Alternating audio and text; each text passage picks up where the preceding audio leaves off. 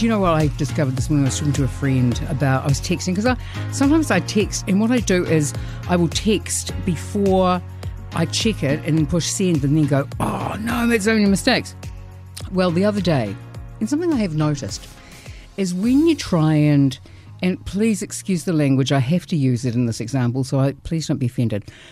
When you try and text fuck, it will change it to duck or I'm really ducking pissed off. And you think, oh, well, they'll know what I mean. The other day, um, I text, what I wanted to text was, I have lots of ducks outside my bedroom window because I do, because there's a little river and there's a family of ducks that live behind my house.